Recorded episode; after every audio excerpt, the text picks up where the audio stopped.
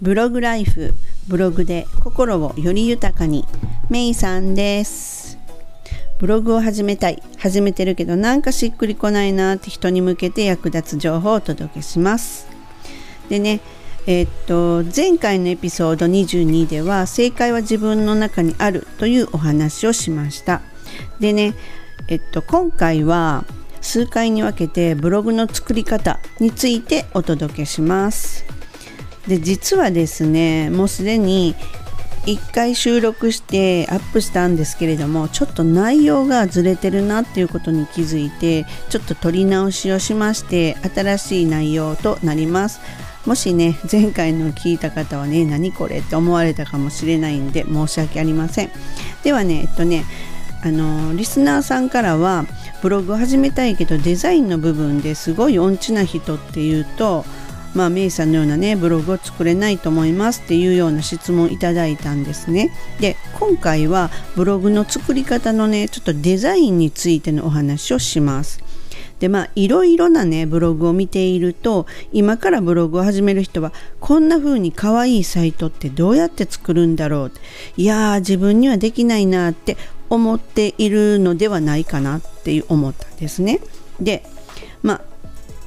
私は例えばこうブログのね URL っていうその URL ですよね。クリックするとっていうのは家のドアをね開けるのと同じだなっていう風に感じてるんですね。でそこには、まあ、いろんな色合いや装飾があったり、まあ、シンプルで白に統一してあったり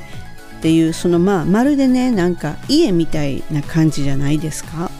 でねこれと似ていて建物っていうのはねブログをする際にはもうね用意してあるんですよ。ただ自分でどの建物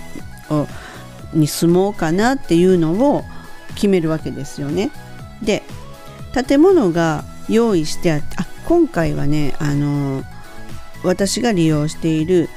ワードプレスとハテナブログっていうことをね元にお話ししますのでちょっとあの他のね例えば、えーと、ファンブログとかアメーバとかそういうところっていうのはちょっと話違うんですけれどもまあ聞いてくださいね。で建物が用意してあってでその一個一個の扉が同じように並んでるんですね。イメージとしてですよ。でその1個の部屋を開けると部屋はまた中で部屋がここ部屋だとかトイレとかそういうのってもう用意されてるじゃないですか普通賃貸とか借りたらね。でそれと一緒で本当に何にもなくってトイレがありますお風呂があります。でこっちはまあ寝室でしょうねリビングでしょうねキッチンでしょうねっていう風に分かれてるじゃないですか。まあこれと全く一緒なんですよ。ただ本当に何にもなくってただ壁の色も床も天井もえっとなんなら窓枠の色もみたいなのも本当に何にもないです。真っ白なんですよ。でだからトイレも真っ白。全部真っ白です。床もね。でそのね部屋をどういった壁紙にするとかどういったカーテンにするとかどういった床の色にするのえ電気はっていうようなものがセットになってるものっていうのが用意されてるんですよ。でそのねセットっていうものをお金を払って買うのかそれとも無料で使うのかっていうふうに今度分かれるんですね。うん、でそのセットが使えるその建物っていうのが先ほど言ったワードプレスとかハテナブログ。で他のものあるかもなんですがちょっと私が使用しているこの2つになるのでね例はこれにしますね。でこのね使える建物はさっきの2つを取り上げたんですがこの建物がね例えば A8 ネットが運営するファンブログとかアメーバならばセットはね使えないんですよね。もうそれはなぜかというとすでに用意されているセットを使ってねなのでこっちがね選ぶっていうことができないんですよ。選択肢はないんですよね。でこのね選ぶセットによって部屋が可愛くなったりおしゃれになったりかっこよくなったりっていう風にして自分の好みの部屋っていうのがある程度完成するんですね。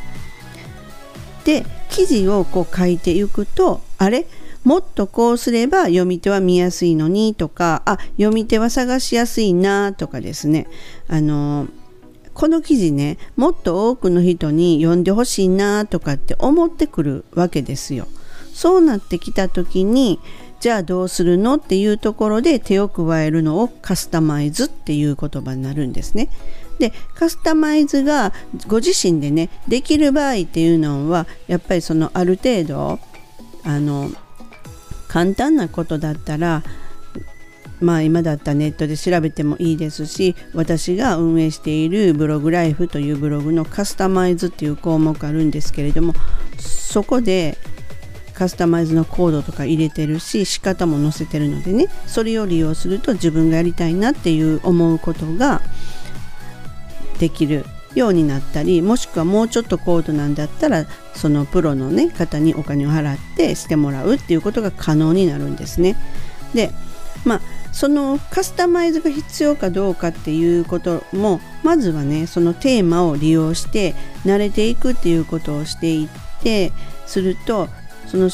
だんだん自然とねそれにもそのここがこう必要だなとかねあこれだったらっていうふうに読み手の人がっていうふうになっていくのでまずはそれをねされればどうかなと思います。でねちょっともうちょっとテーマについてねお話ししますね。でテーマっていうのはそういうね壁紙だとか、えっと、床の色だとかがセットになってるものなんですけれどもあの例えばワードプレスでねブログを作成するっていうふうに思った場合ですよね。はあのテーマは有料のものを買って使うか無料のものを使うかっていうことができるんですね。で最初の頃は私は無料のコクーンっていうテーマがあるんですけれどもそれを使ったらいいっては思うんですよ。ただコクーンっていうテーマは最初から使うにはちょっと自分で手を加えていって設定をしないといけないんですよ。で今度その無料有料のものを買うとなるとえー、っとね有料のものでも買い切りでいくらっていうのもあれば年単位で払うものもあるんですね。であのそうなると買い切りなんでそれ一回こっきりじゃないですか。でそこにはもう全てセットがもうもう充実する使いこなせないぐらいのセットが入ってるんですよ。なのでそれを使うかですね。うん、楽をしたいならお金を払うちょっとしんどいけどって言ったらもう知識があるならコクンの無料を使うそれはもうあのお好きな方を選んだらいいと思うんですがただですねこのねテーマを有料のを使ってっていうのはそのセットモンっていう部分ではすごく優れ優れてるんですけれどもあの何よりワードプレス自体が初心者の人にはね設定がねやっぱり難しいんじゃないかなっていうふうに思うんですね。私はワードプレスから入ってえっとハテナブログも使い始めたなんですねそう思うとやっぱりあのすごいワードプレスってこんなのみんな使えるんかなっていうのを逆にちょっと思ったんですね。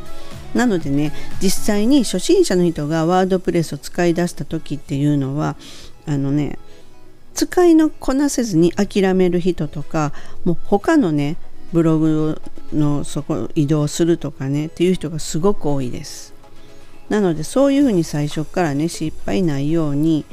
あの言うことも気をつけないとはいけないなと思うんですね。ちょっとテーマからずれたんですけれどもね。えー、っとで次にねハテナブログの場合っていうのは無料ハテナブログにしろ有料ハテナブログにしろテーマっていうのは無料で使えるんですよ。これはねすごく魅力的ですよ。でね使う前にそのプレビューで雰囲気を確かめれるので壁紙や床カーテンっていうのもねこう見て確認できるんですよ。で例えばねこうインストールしてしまった場合っていうのも簡単に変更ができるんですね。ただちょっといくつか注意があってすでにねもうカスタマイズをねしてしまってるっていう場合っていうのはカスタマイズのそのえー、っとね何て言っていいかなコードっていうんですか、まあ、命令をする言葉ですね。こうコンピュータ用語の言葉それっていうのが新しいテーマには合わないっていうものが多いんですね。なのでそこをちょっとねあんまりカスタマイズをしてしまってもしくはカスタマイズしていないただテーマを入れて使ってるの場合だったらテーマをゴロッと変えても問題はないですね。でえっ、とねもう一つはスマホとかその iPad とかにも対応しているテーマっていうのを選ぶ必要があります。これはすごく重要ですね。なぜかというとやっぱりスマホで見る人の方が今は断然に多いのでそこはね絶対に注意した方がいいと思います。でこのねテーマっていうものさえ手に入れれば速攻でねもう文字を打ち込んでブログっていうのはスタートできるんですよ。でもここからがブログ作成をスタートしているブログ構築の第一歩っていう風になるんですね。なのでそのまあ初めてのねブログをスタートするのにはちょっと不安要素になってるのがまずはテーマ